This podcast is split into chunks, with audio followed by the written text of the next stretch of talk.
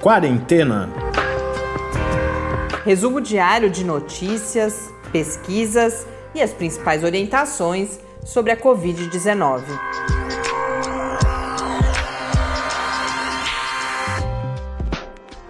Quarentena, dia 275.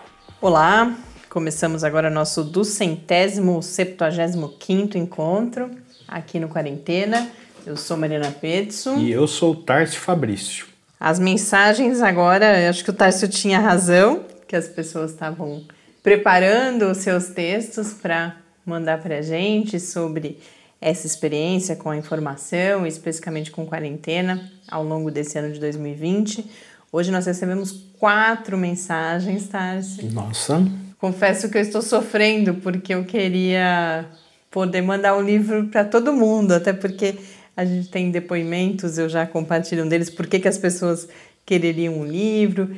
Também algumas pessoas frustradas porque não acompanharam o podcast pelo Spotify, então não podem participar do outro concurso, mas acompanharam pelo site do Lab, que para a gente é ótimo, porque isso traz mais visibilidade também para as outras produções que a gente tem no laboratório.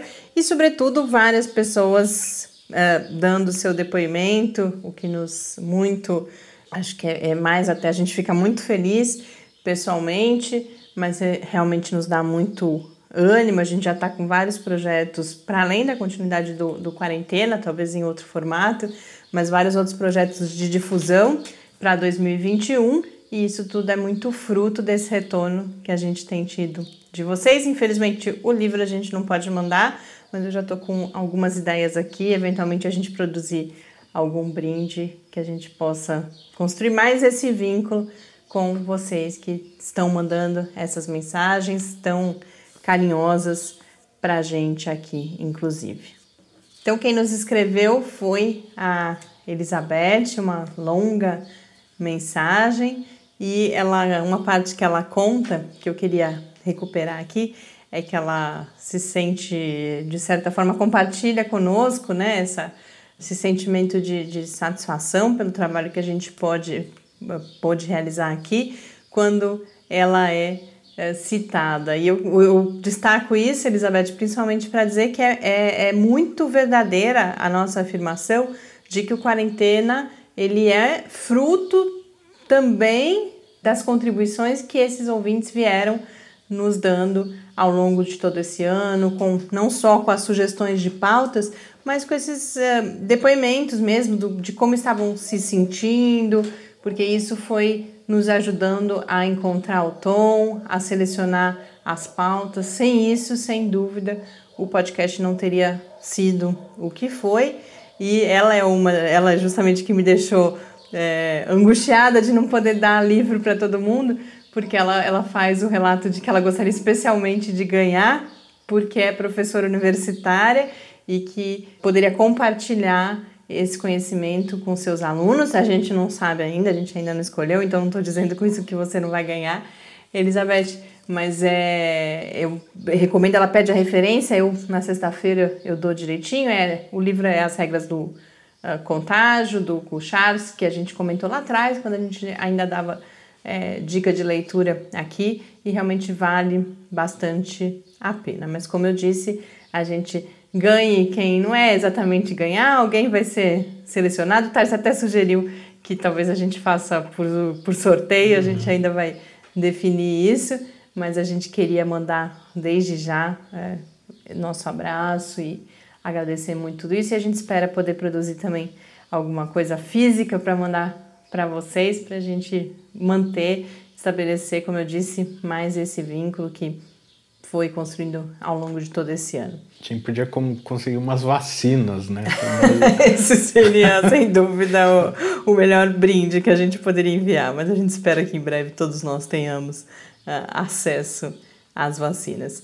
A Flávia, que durante muito tempo escrevia lá no começo quase diariamente, fazia tempo, Flávia, que a gente não ouvia de você. Falei, puxa, será que ela desistiu da gente? E ela escreveu, voltou a escrever uma mensagem com a característica. Ela sempre manda mensagens também bastante carinhosas e ela lamenta muito. Ela diz que está com abstinência antecipada, porque a gente vai ficar aí umas semanas uh, fora do ar, mas a gente vai voltar e compartilho então com os demais ouvintes uma parte importante da mensagem da Flávia, que é uma mensagem de esperança para 2021 e para o futuro. Isso vai passar, sem dúvida nenhuma. E aí a gente tem outros comentários em, em outras mensagens falando, inclusive, que a gente possa usar esse aprendizado. A Elizabeth traz isso explicitamente, que a gente pelo menos tem, use os aprendizados desse ano para conferir novos sentidos às nossas vidas. E eu queria, Elizabeth, já dar um novo sentido a essa sua fala, inclusive, porque o que a gente precisa é, enquanto sociedade, usar. É claro que individualmente cada um vai trabalhar essas experiências uh, mais ou menos duras, sofridas, né? Algumas pessoas com mais perdas, infelizmente. A gente teve perda de, de muitas vidas, estamos tendo ainda, mas, sobretudo, para que isso não volte a acontecer e para que outros problemas tão ou mais graves do que essa pandemia, que a gente possa reverter, por exemplo, toda a questão das mudanças climáticas e evitar novas uh, doenças como essa, nós, como sociedades, sociedade, precisamos e como país, a hora que a gente pensa no Brasil, precisa olhar para tudo que aconteceu e construir novos futuros. E a gente teve dois novos ouvintes, não tão novos, mas que escreveram pela primeira vez. O Valdir, que é jornalista de Florianópolis, e quero aproveitar aqui para compartilhar com vocês o, um trabalho que ele menciona. Ele que é voluntário junto ao Museu da Pessoa, que é um projeto que eu conheço já há muitos anos, que trabalha justamente com a, as narrativas, as histórias das pessoas, de todas as pessoas, né? A gente está muito acostumado, às vezes em museu e nos registros históricos como um todo, a conhecer os líderes ou as celebridades. E o Museu da Pessoa vai trabalhar com as histórias de vida de todas as pessoas e ele fala do Museu da Pessoa justamente porque tem incluído ao longo da pandemia várias histórias relacionadas a esse período de isolamento e ele fala também de um podcast produzido pela equipe do Museu da Pessoa, que é o Pessoas, que nessa temporada tem o tema de vidas negras. A gente vai uh, então acompanhar e fica aqui a dica trazida pelo ouvinte Valdir. E por fim, a Angélica, que é uh, bióloga de Campinas, relata toda uma situação ainda eu falava antes né de para algumas pessoas esse período foi difícil para todo mundo para algumas pessoas mais do que para outras. A Angélica conta um pouco a sua história e diz algo que nos emocionou muito que ela fala que nós fomos apesar de todas essas dificuldades uma das coisas boas que aconteceu para ela e para sua esposa a Nana em 2020 a gente fica muito feliz de receber a sua mensagem também foi algo bom nesse ano. E Pepe Bela, ela manda também os cumprimentos da Catarina, da Maria, do Scooby, do Baltazar e da Frida, Nossa, que são é uma trupe. Eu não sei, um são, de... são animais de quatro patas. Eu não sei se são pois é. todos é. cachorros, se são cachorros e gatos. Depois Podem você conta pra gente, Angélica. também, né? Eu fico imaginando quando alguém fala assim, se tivesse umas quatro, cinco belas e pepes, a loucura que seria. Então a gente manda um abraço, a gente está ocupando um tempo grande do podcast essa semana, falando é, de todos esses ouvintes, compartilhando com vocês, mas é em grande medida esse reconhecimento que eu falava antes, de que vocês são parte também de tudo que a gente fez aqui ao longo de 2020. Mas vamos agora aos números e às notícias. No Brasil, hoje, 6 milhões 927 mil 145 casos de Covid-19 com 181.835 mortes, acréscimo de 433 mortes registradas nas últimas 24 horas. No mundo são 71 milhões 581.532 casos, segundo a OMS. No painel da John Hopkins já estamos em 73 milhões. É raro ter é, uma diferença que salta dois dígitos assim, quase um milhão e meio de casos a mais já registrados no painel da John Hopkins. 73 milhões 211 mil, mais que 1 milhão e 500, 434. As mortes são 1 milhão 629 mil 792. Queria rapidamente registrar aqui que nós temos uh, anunciados nos últimos dias novos lockdowns. Uh, a gente tem a situação mudando em vários países europeus. Hoje eu destaco aqui a Holanda, que decretou um lockdown de cinco semanas a partir de amanhã, pelo menos até o dia 19 de janeiro. E hoje, em reunião com pessoas na Alemanha também, soube que a Alemanha está pelo menos até 10 de janeiro, e depois fui confirmar, claro, os dados, com comércio não essencial fechado, as escolas fecham a partir de amanhã. Então, eu, eu acho importante trazer aqui, é claro, para a gente acompanhar a situação no mundo, mas porque a gente ouve muito falar no Brasil de que seria inviável. Não estou nem falando de lockdown, não estou defendendo lockdown aqui, embora sem dúvida pudesse ser importante do ponto de vista exclusivamente sanitário, mas fala-se muito que agora não dá para fechar mais nada, não dá para voltar atrás, e a gente vê que isso não é verdade, porque os países europeus que estão vivendo uma segunda onda estão rapidamente reagindo para buscar controlar essa cadeia de transmissão. E eu não me lembro da Alemanha ter tomado uma atitude tão radical no, no, no começo da pandemia também, né? É, não, é, certamente fechou muitas uhum. coisas, mas não consigo comparar. Mas agora é são medidas bastante restritivas que estarão sendo adotadas na Alemanha.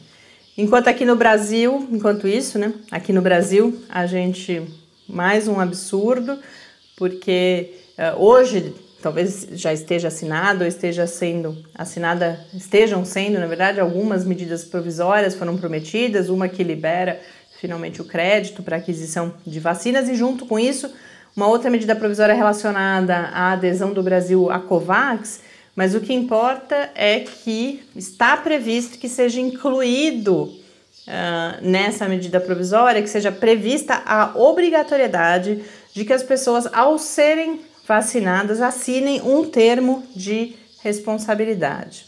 O equivalente, eh, dizendo que, bom, você está se, e essa foi a fala, infelizmente, do presidente da República falando sobre isso, você está se vacinando por, pela sua própria conta e risco. Isso é algo que está previsto quando você tem estudos clínicos, justamente, que é o chamado termo de consentimento livre, esclarecido, ou às vezes a gente vai fazer alguns exames também, você precisa estar ciente dos riscos. Agora, é, eu vi vários especialistas comentando o quão é, preocupante é, e principalmente anunciado dessa forma, porque você, além de haver questões logísticas, né, é, a praticidade de você fazer isso uh, é questionada, mas o quanto isso pode gerar confusão, não só, também, claro, nessa perspectiva de fortalecer movimentos anti-vacinação, fortalecer eventuais receios já existentes na população, em vez de informá-la, ninguém aqui também uh, está falando em, em obrigar as pessoas a algo sem que elas estejam cientes de eventuais riscos, da forma como as vacinas são produzidas. Mas isso é muito diferente do que você jogar todos os holofotes nesse risco e fazer um discurso que claramente está estimulando que as pessoas não se vacinem. Então, e além disso, teme-se que isso confunda a população no sentido de ela entender que ainda está participando de testes. Não. As vacinas que estaremos tomando a partir do momento que entrarmos numa fase de vacinação mais ampla, são vacinas aprovadas pelos órgãos reguladores que encerraram a fase 3 de estudos, que é claro que segue se coletando dados sobre possíveis efeitos adversos, por exemplo, mas já atingiram um nível de, de eficácia e de, de segurança que é considerado. E lembrando que esse processo todo de avaliação e de regulação para as vacinas é inclusive muito mais rígido do que para medicamentos, justamente porque quem recebe as vacinas são pessoas saudáveis. Então, você, nessa relação custo-benefício, para medicamentos, você até pode admitir, por exemplo, alguns riscos, considerando que os benefícios superam. Mas no caso da vacina, você está dando isso para uma pessoa que não tem nada. Então, você precisa assegurar muito mais que não haja esses eventos adversos considerados graves.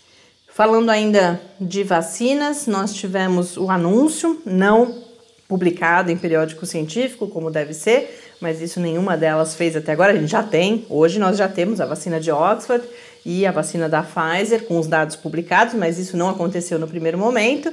E hoje a gente teve o anúncio de eficácia de fase 3 concluída para Sputnik V, que é a vacina do Instituto Gamaleya da Rússia que concluído essa, essa etapa, com o resultado definitivo mesmo, então 22.714 pessoas participaram desse estudo clínico. O indicador previsto para que se encerrasse o estudo eram de, era de 78 pessoas infectadas, alcançou-se esse número com uma eficácia de 91,4%. Lembrando que a Sputnik V é uma vacina, como o Tássio comentava uh, outro dia em relação à vacina de Oxford, e mesmo são plataformas diferentes, né? O caso aqui do Butantan é outra plataforma ainda, mas essa plataforma usada pela Rússia, que é de adenovírus, no caso da Rússia, adenovírus humanos, no caso da de Oxford, adenovírus de chimpanzé, é também uma plataforma já mais consolidada, então que, que é mais facilmente escalável. Mas a gente segue, claro, aguardando a publicação dos resultados, lembrando que já há previsão de realização de estudos clínicos com uso conjunto da vacina de Oxford e da Sputnik V. E aqui no Brasil, ontem, eu já estou um pouco perdida no tempo, não sei se foi ontem, a gente, fala, nos, a gente nos apresentava como fãs do Instituto Butantan, assim como uhum, fãs da, ontem, da Fiocruz, né, falando por, por serem instituições que muito orgulham o Brasil pela sua capacidade não só de produção de conhecimento, mas de transformação desse conhecimento em tecnologias em vacinas, estamos falando aqui especificamente, mas também em outras áreas da saúde. O Butantan, agora, a gente teve o anúncio hoje, uma notícia, de que o Butantan está com um soro pronto para iniciar testes de segurança e eficácia. Um soro cujo uso previsto seria na fase inicial da doença, poderia ajudar o nosso sistema imunológico a combater o vírus.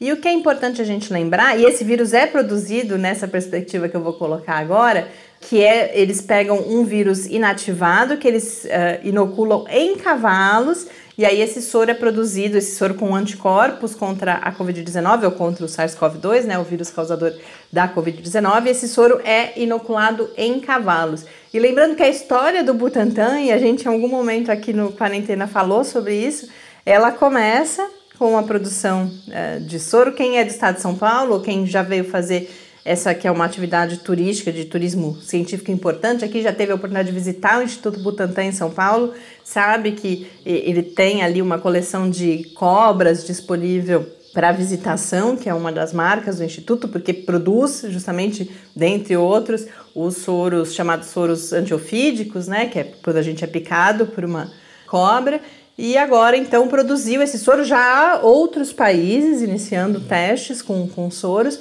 E agora o Butantan também está realizando aí as tratativas com a Anvisa para que possa obter autorização para iniciar esse tratamento. Então, mais uma área aí de atuação. A gente tem falado muito da vacina, mas o Butantan tem pesquisas e está trabalhando também em outras perspectivas.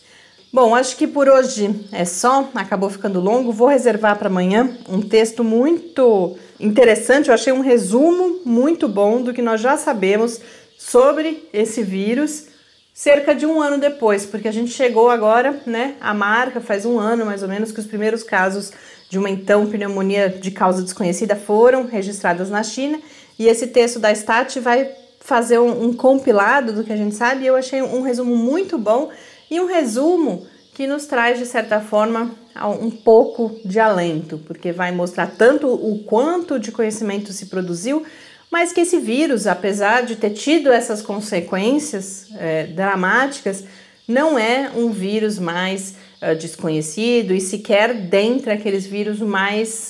Um, o que esse texto coloca nas palavras do texto mesmo, olha, ele é relativamente normal o que nos ajuda, claro, a tão rapidamente poder Reagir, construir né? as estratégias. Mas amanhã eu trato, eles vão falar do que a gente já sabe sobre a transmissão do vírus, sobre como ele nos infecta, uh, as características da doença em diferentes pessoas. Amanhã eu trago isso então. Por hoje. E, e eu tô lembrando aqui que a gente já fez um programa falando sobre o que já se sabia Isso do vírus quando, há seis quando completou meses. seis meses, exatamente. E agora a gente sabe muito mais, felizmente, estamos muito mais, cada dia mais próximos uh, de um momento em que a gente poderá vencer essa situação que a gente vive nesse momento. Mas, por enquanto, todo cuidado é pouco, cada dia mais a situação aqui no Brasil é complicada e a gente deve, portanto, ficar em casa. Hoje eu falo o, o, pra, o Fique em Casa em nome desses ouvintes que eu mencionei também. Quase todo mundo termina o e-mail trazendo. Então, hoje nós somos várias, hoje, nos próximos dias, não só a minha voz principalmente, mas a minha voz e a do Tarso aqui, mas queria que todos vocês se sentissem também falando conosco aqui no Quarenteira. Mas amanhã a gente está de volta. Um grande abraço e até amanhã. Até amanhã e fique em casa, porque até o Papai Noel vai ficar em casa. Quarentena é uma realização do Laboratório Aberto de Interatividade para a Disseminação do Conhecimento Científico e Tecnológico, o LAB da UFSCar, e do Centro de Desenvolvimento de Materiais Funcionais, CDMF. E conta com o apoio da Fundação de Amparo à Pesquisa do Estado de São Paulo. Pauta, produção e apresentação: Mariana Pezzo e Tárcio Fabrício. Arte e design de Henrique Mateus. Desenvolvimento web: Eduardo Martins. Edição de áudio: Lucas Stefanuto. Apoio Fundação de Amparo à Pesquisa do Estado de São Paulo.